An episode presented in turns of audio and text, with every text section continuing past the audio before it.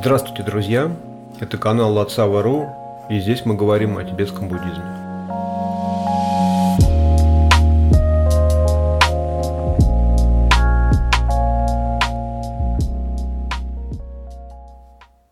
Итак, сегодня мы завершаем работу над текстом Гулчу Тогме 37 строф о практике бодхисаттв. И, собственно, здесь идет заключение. Все 37 строф мы уже прошли.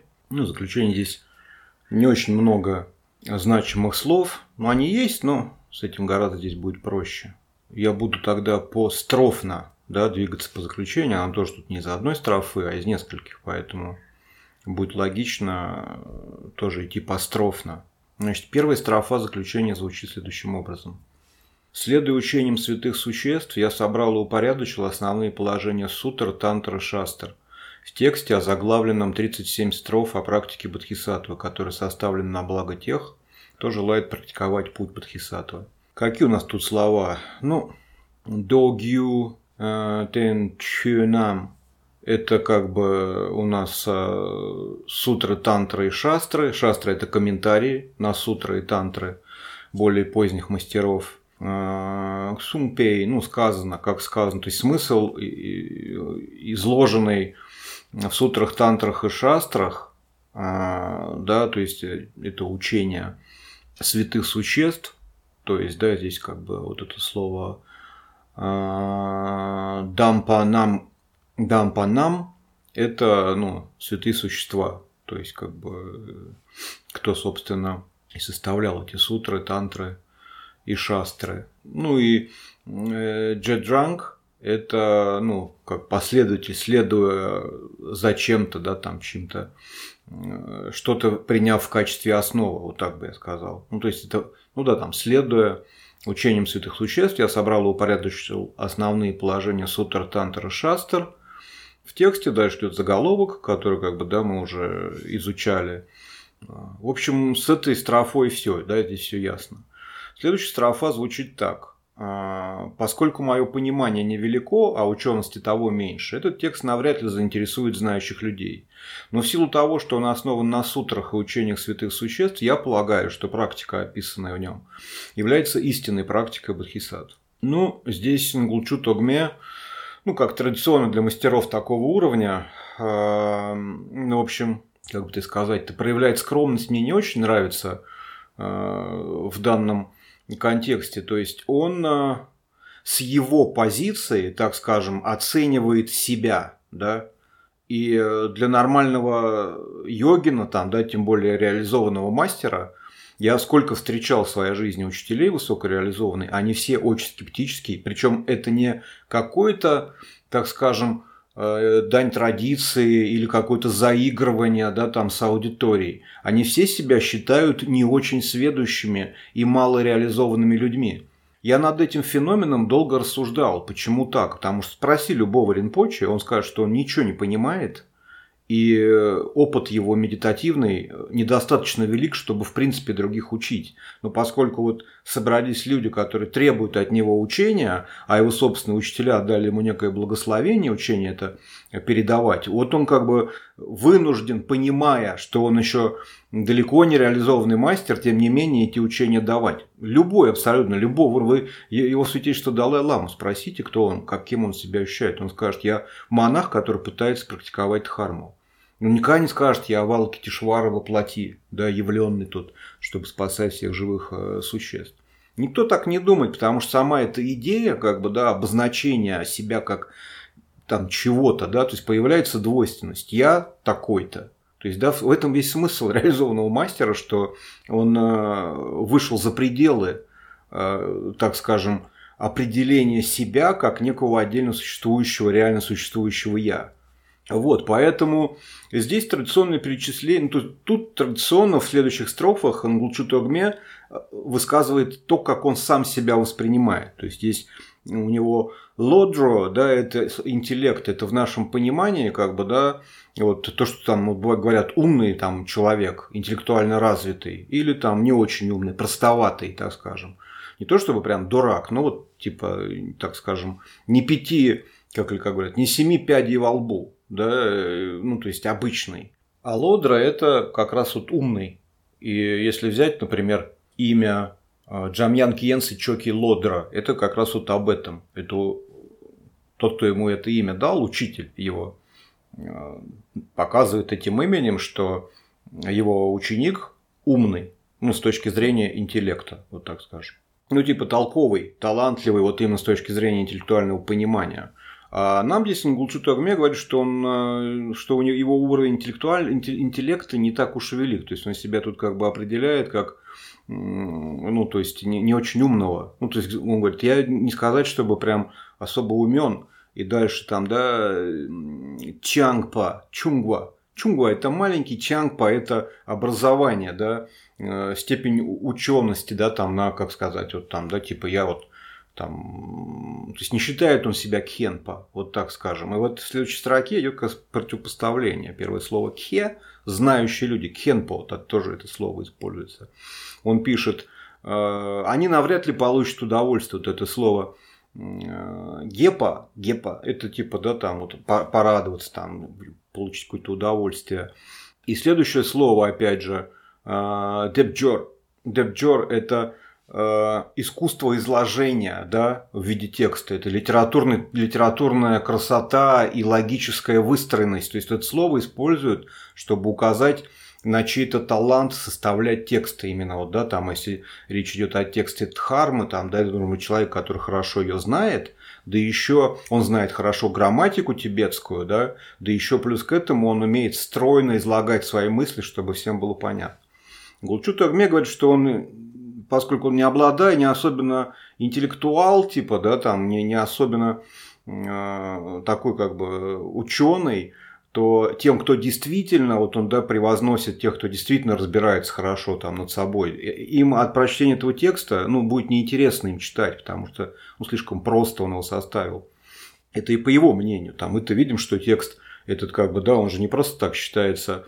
Он вообще 37 строф о практике Бодхисаттва, это для тех, для кого сложно там, да, читать Бодхичари Аватар. Считается, что это такой краткий конспект Бодхичари Аватары, да, Шантидео, вступление на путь Бодхисаттва, да, для тех, кто вот э, действительно кому нужен конспект, чтобы вот этот текст позволяет постоянно его почитать, там сколько, 5 минут это займет. Если читать его, не знаю, три раза в день, то и постоянно следовать тем наставлениям, которые Гулчу Тогме тут нам дает, мы можем в совершенстве овладеть путем Бодхисаттва, если будем действительно практиковать то, что здесь написано. А вот дальше он опять перечисляет, что как бы до данг дам пи сунг ну, основано да, на учениях святых существ. То есть он тут как бы нам указывает, ну, напоминает, что он ничего от себя нового не придумал, что все, что он в этом тексте излагает, это ну, как бы те учения, которые уже, да, собственно, были, да, учения по Махаяне было много, да, там в истории тибетского буддизма, и тем более индийского, да, там то же самое вступление на путь Бодхисаттвы Шантидевы, там, да, это классический текст, там, да, шастра можно его назвать, по, как следовать пути Махаяна, да, пути Бодхисаттвы. Ну и, собственно, потому что этот текст основан на сутрах и учениях святых существ, Гулчут соответственно, нам э, сообщает, что ну, в нем нет ошибок, грубо говоря, что он э, действительно может помочь нам следовать по пути Бодхисаттвы, и вот здесь вот слово э, трулме. Трулпа – это заблуждение, а ме – это отсутствие чего-либо. Да? То есть в этом тексте нет ничего, чтобы нас столкнуло на вот путь заблуждения, путь восприятия реальности, который свойственно обычным заблуждающимся существам, скитающимся в сансаре. Да? То есть э, э, такого в этом тексте нет. Нам обещает Нгулчу Тогме.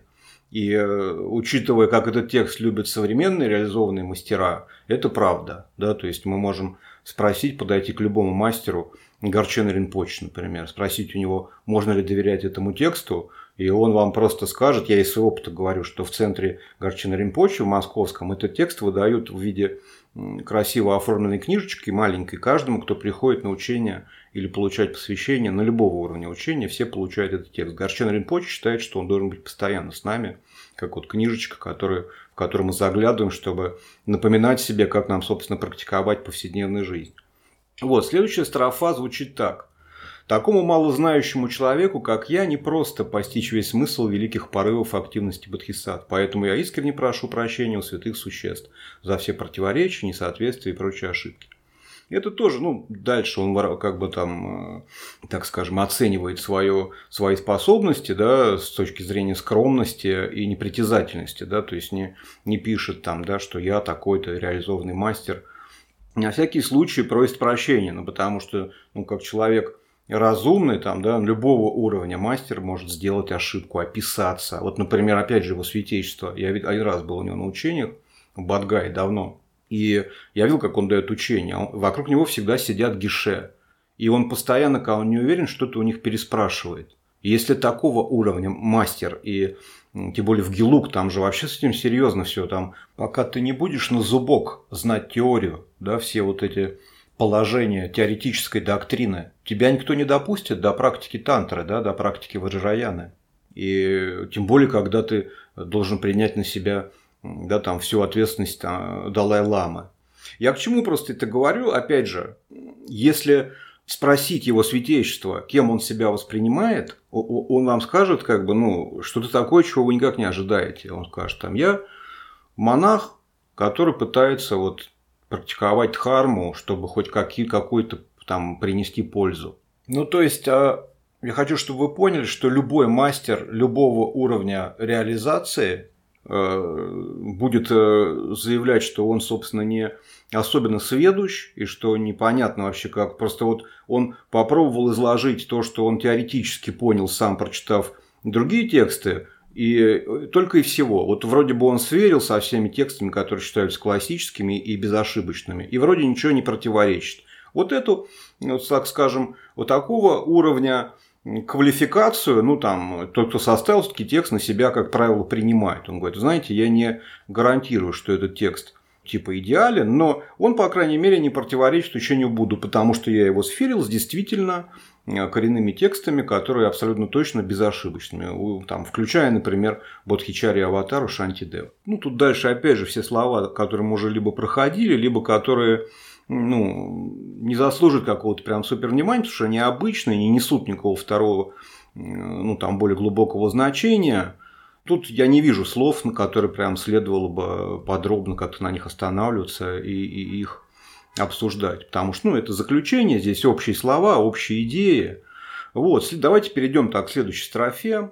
Она звучит так. Благодаря заслугам, что возникли в результате составления этого текста, силы драгоценной бодхичиты, относительной и абсолютной, пусть все живые существа станут подобны владыке Авалокитишваре, который пробивает за пределами крайностей, сансары и нирваны. Вот, здесь, ну, из, из, интересного, как бы, да, то, что, что значит пребывает за пределами крайности сансары и нирваны. Здесь э, слово для сансары си Си это существование, становление. Да, вот так как мы крутимся да, вот в этом колесе да, перерождений, ну и, и, и в э, рамках одного рождения от вот этих, от смены кармических каких-то ситуаций. А Шива – это здесь имеется в виду нирвана, то есть успокоение вот этого процесса, да, когда мы перестаем полностью вращаться в сансаре. Соответственно, соответственно та, та здесь, да, это крайность, как бы. А, вот этот интересный момент, который, ну, тоже как бы здесь такая строчка, она указывает, опять же, да, вот по этой строчке можно сказать, что это колесница именно Махаяны, великая колесница, да, потому что с точки зрения базовой колесницы Хинаяны, да, именно Шива, успокоение, да, там, переход в нирвану является а, целью практики, да, там Архат, у них там как один раз, который еще вернется, и тот, который уже не возвращается, то есть все, ушел в нирвану. С точки зрения Махаяны это не считается совершенным просветлением. Потому что считается, что совершенное просветление – это некое состояние, которое лежит за пределами любых ограничений. То есть, когда сансара и нирвана перестают в твоем восприятии быть разными состояниями. Это очень сложное для восприятия, э, очень сложное для концептуального, так скажем, восприятия идеи. Ее можно постичь, реализовать только в рамках недвойственного воззрения. То есть ее можно принять только в состоянии, которое выходит за пределы концептуальных ограничений. Потому что существование и покой, существование сансары и покой нирваны – это все еще двойственная концепция. Это все еще двойственное состояние. Оно всегда будет вызывать некий легкий такой, как бы, да, то есть, э, если мы стремимся вот от этого уйти вот в то, в любом случае это двойственность. То есть мы разделяем реальность на хорошую и плохую. Я не буду сейчас подробно это рассказывать, но здесь вот в конце, как бы, да, в конце, когда, казалось бы, уже никакого уже учения, там, да, никакого уже, э, так скажем, серьезного наставления там не ожидаешь, заключения, он прям в одной строчке, Нгулши Тогме, нам показывает, что достичь нирваны, какая является целью базовой колесницы с точки зрения колесницы Махаяны, великой колесницы, этого недостаточно. Это не считается совершенным состоянием. Совершенное состояние – это выход за ограничение вот этого разделения на сансару и на нирвану. И тогда, как он нам говорит, что, вернее, он желает, чтобы все смогли это осуществить, и здесь как бы, да, Ченрези – это тибетское имя Авалокитишвара, да, чтобы все, и Гон – это защитник, то есть как бы защитник существ, чтобы все могли стать подобным ему. Здесь это с помощью цумпа, цумпа стать подобными владыке Авалки Тишвари, владыке Ченризи, который пребывает за пределами крайностей существования в сансаре и покоя нирваны. Ну, потому что если бы он, скажем, полностью э, Ченрези уже ушел в нирвану, полностью как бы, да, отстранился вот от сансары, от ее, от того, что в ней происходит, как бы тогда он Э, нам помогал, как бы он тогда был нашим защитником, да? То есть с точки зрения Махаяны, вот именно вот это намерение, готовность реализованного мастера оставаться в сансаре с целью привести всех живых существ к освобождению, добиться такого можно только лишь устранить, устранив вот эту двойственность да, сансары и нирваны. На это, собственно, указывает и вот эта вот, э, так скажем, фраза Дондам кун дзоп чанчуп сэм.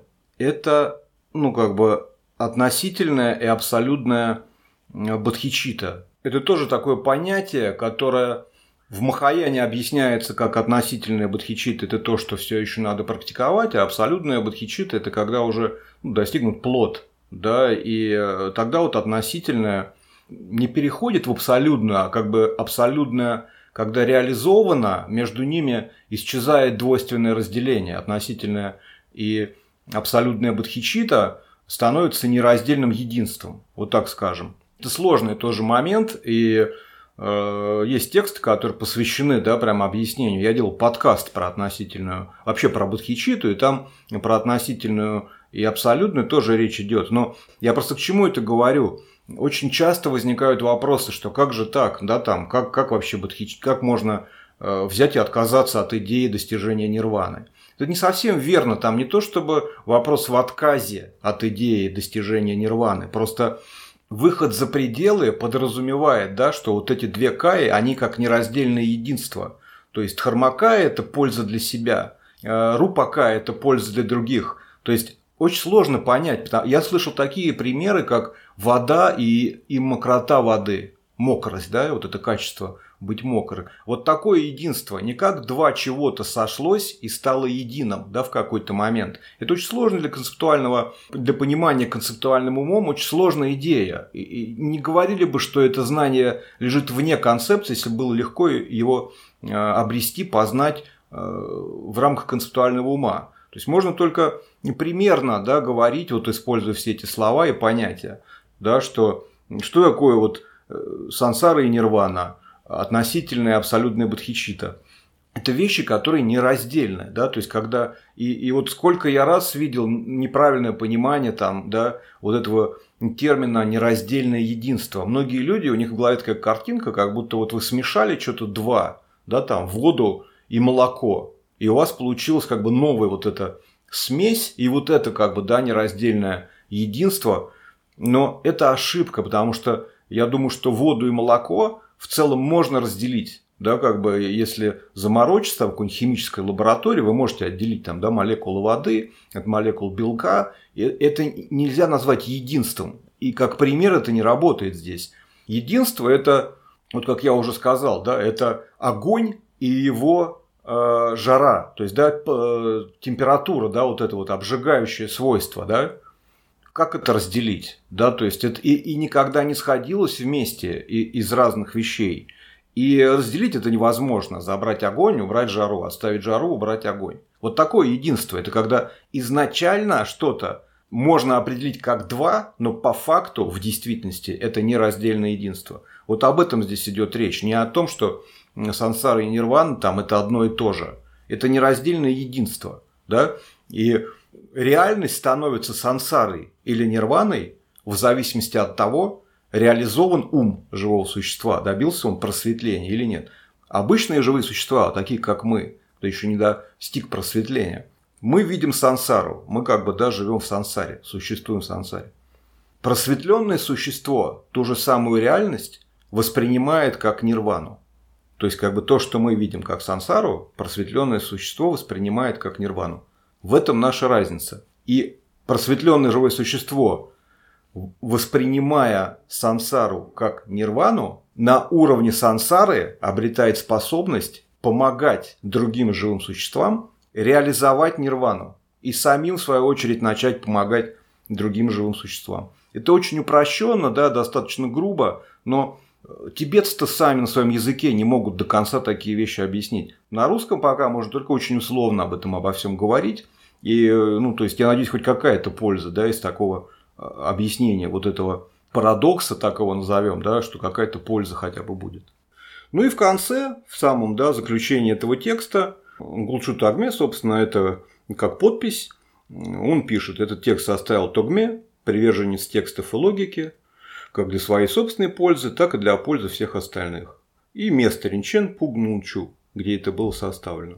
Соответственно, здесь слова какие там, да, Лунгдан Грикпа, это как раз тексты и логический анализ. Тут он мало это, ну, то есть тот, кто как, как оперирует классическими текстами, и логическим размышлением над ними. То есть тут он опять как бы, да, там э, вот эту скромность свою демонстрирует. То есть он нам показывает, да, есть там, да, три э, стадии там практики, да, слушание текстов, размышление над ними и медитация. Тут он медитацию скромно не упоминает, то есть как бы намекая нам, что он теоретик – и, но изучая его жизнь, как бы, да, и, и как бы, да, там его, как он жизненный путь свой прошел, мы прекрасно понимаем, что он мастер медитации, причем очень высокой реализации. То есть он реализованный мастер медитации. Он об этом не упоминает здесь. Вот это слово цумпа – это освоивший что-то, я бы вообще сказал, поднаторевший. То есть он себя тут называет поднаторевшим в изложении э, теоретического, э, теоретического смысла дхармы. То есть он тут как бы очень аккуратно и скромно указывает на то, что сам-то он опытом практики не особенно обладает. Но опять же, мы понимаем, что это, возможно, он так сам про себя думает, потому что есть люди, тибетские мастера, которые там по 15 лет просидели в ретритах, их спрашиваешь, они скажут, я не знаю ничего, я тут сидел, сидел, толку никакого. Вот как я был, вот как Патрулин Поч первый про себя постоянно пишет там, да, в текст, у него много коротких текстов там. Этот текст составил старик Апу, страдающий от всех пяти ядов. То есть они постоянно ну, к себе относятся так, такого уровня мастера очень скептически и к своей учености, и к своей реализованности. То есть это не заиграно, очень важно это понимать, что они когда пишут о себе вот это, это с их стороны не кокетство, да, как может показаться там, да, на первый взгляд человеку неосведомленному. Это их трезвая, реальная, собственная оценка своих качеств, достижений и знаний, да, Потому что, опять же, ну сами подумайте, вот, например, даже пускай высокореализованный мастер всегда себя сравнивает с кем? Он же не будет себя сравнивать с человеком, который вообще дхарма не знает или только начал ее изучать. Он себя сравнивает с мастерами прошлого. Он себя сравнивает с собственным учителем, с учителем своего учителя, э, с э, мастерами линии передачи. Возможно, Гулчут Огме себя сравнивать, там, не знаю, с мастерами прошлого. По, сравнению там, с Марпой, он думает, тут, какова моя реализация учености по сравнению с Марпой, например, или с Лангченпой. Все, и, и он вынужден, или он помнит своего учителя, например, там, да, а тем более в нашей ситуации, если мы вдруг когда-то начнем составлять тексты, нам вместо трех строф изложение, насколько мы не соответствуем вообще э, критерием как бы реализации учености придется писать 10, потому что, да, на, если себя уж в нашей ситуации сравни самого себя со своим учителем, ты просто неандерталец, как бы, да, получаешься, да, там по, по уровню учености и практики там сравнивать смешно. Но есть люди, которые могут получить пользу, даже учитывая, что твое собственное понимание, да, там оставляет желать лучшего, а практика так вообще там даже там подпрактиковал смешно, если сравнивать с серьезными мастерами. Вот, на этой самой ноте я как бы могу сказать, мы текст вроде как заканчиваем, я вроде как что-то объяснял, но опять же, я прошу учесть, что я объясняю это все только вот в рамках своего прям очень узкого понимания, которое вообще в целом возможно, когда такое великое учение переходит из одной культуры, с одного языка в другую культуру и другой язык. То есть, как бы, да, уровень понимания, на котором я могу что-то сказать, он смехотворен по сравнению с тем пониманием, которым обладают вот тибетские мастера, там мой собственный учитель и другие. А уж про э, медитацию там, да, вообще речь не идет. Э, в наши случаи, когда мы ну, только э, получаем, да, вот это все передачу, да, дхармы, нам в идеале надо сидеть, там, не знаю, по 10-20 лет, пока мы через собственный опыт, да, пытаясь вот эту теорию изучать, не придем, наконец, к каким-то состояниям ума, которые уже позволяют на основе собственного опыта и минимального теоретического знания излагать учения как учитель. Да, не так вот объяснять какие-то термины, как я это делаю, а чтобы прям вот из тебя лилось, как бы, да, как вот говорят, из пространства реализованного ума. Вот когда такие появятся люди, там, не знаю, следующее поколение там, или через поколение, у нас будет тогда уже, ну, будет русский буддизм, будет русская дхарма на русском языке. И у нас появится возможность там, достигать э, реализации там, плода практики, просветления в течение одной жизни. А пока, я считаю, нужно сосредоточить все усилия на практике Великой Колесницы. Благо, у нас есть хорошо переведенные тексты. Я сейчас говорю и про Подхичари Аватару, которая просто идеально переведена Юлией Жиронкиной. Да, вы можете в интернете, она лежит свободно. Можно ее почитать, если вы заинтересовались вот этой колесницей Махаяной. И есть несколько переводов вот этого текста, ну, включая вот этот перевод, который мы сейчас вместе составили, да, разбирая термины. Я его сейчас опубликую, то есть, да, он сильно поменялся по сравнению с тем, какой он был в книге, да, в собрании сочинения Дилга Кенса, поскольку тогда у меня не было времени вот так подробно слово за словом с ним разбираться. А сейчас, благодаря тому, что мы этот подкаст э, провели, я, мне самому пришлось пройти весь текст пословно, и я его сильно поменял. Поэтому в такой редакции он сейчас гораздо ближе по смыслу к тибетскому тексту. Вот, я тогда благодарю вас за внимание, что вы, тем более тех, кто прослушал прямо от вступления до вот этого заключения. Я надеюсь, вам его вот это более глубокое понимание, которое мы все обрели там, да, разбираясь вот так подробно, поможет в практике. То есть это не просто останется какой-то там теоретическим знанием, что мы могли там в дальнейшем, если с кем-то в дискуссии, там, благодаря этому подкасту, из-за того, что мы разобрали значение слов – кого-то типа одолеть в дебатах, что мы вот лучше разобрались со значением вот этой строки э, текста. Вовсе не для этого ну, такую активность мы э, осуществляем. Как. Тут важно, чтобы мы взяли этот текст и привнесли то, что те наставления, которые в нем даются, э, в собственную жизнь. То есть приняли его на путь и стали бы практиковать то, чему нас учат Нгулчу Тогме. Вот, я вам всем этого желаю, да, этот подкаст мы заканчиваем. А что делать дальше, да, с подкастом, я пока еще не очень хорошо понимаю. Если у кого-то есть какие-то идеи, вы пожалуйста, напишите в личные сообщения. Может быть, точно так же другой текст разобрать. Или какие-то темы, которые за эти два месяца, что мы занимались одним текстом, может быть, возникли какие-то вопросы. Не стесняйтесь мне писать в Телеграм, ВКонтакте, как бы, да, там э, все данные, э, все контакты есть. Вот, а я с вами сегодня прощаюсь до следующего раза, да? До свидания, всего вам самого хорошего.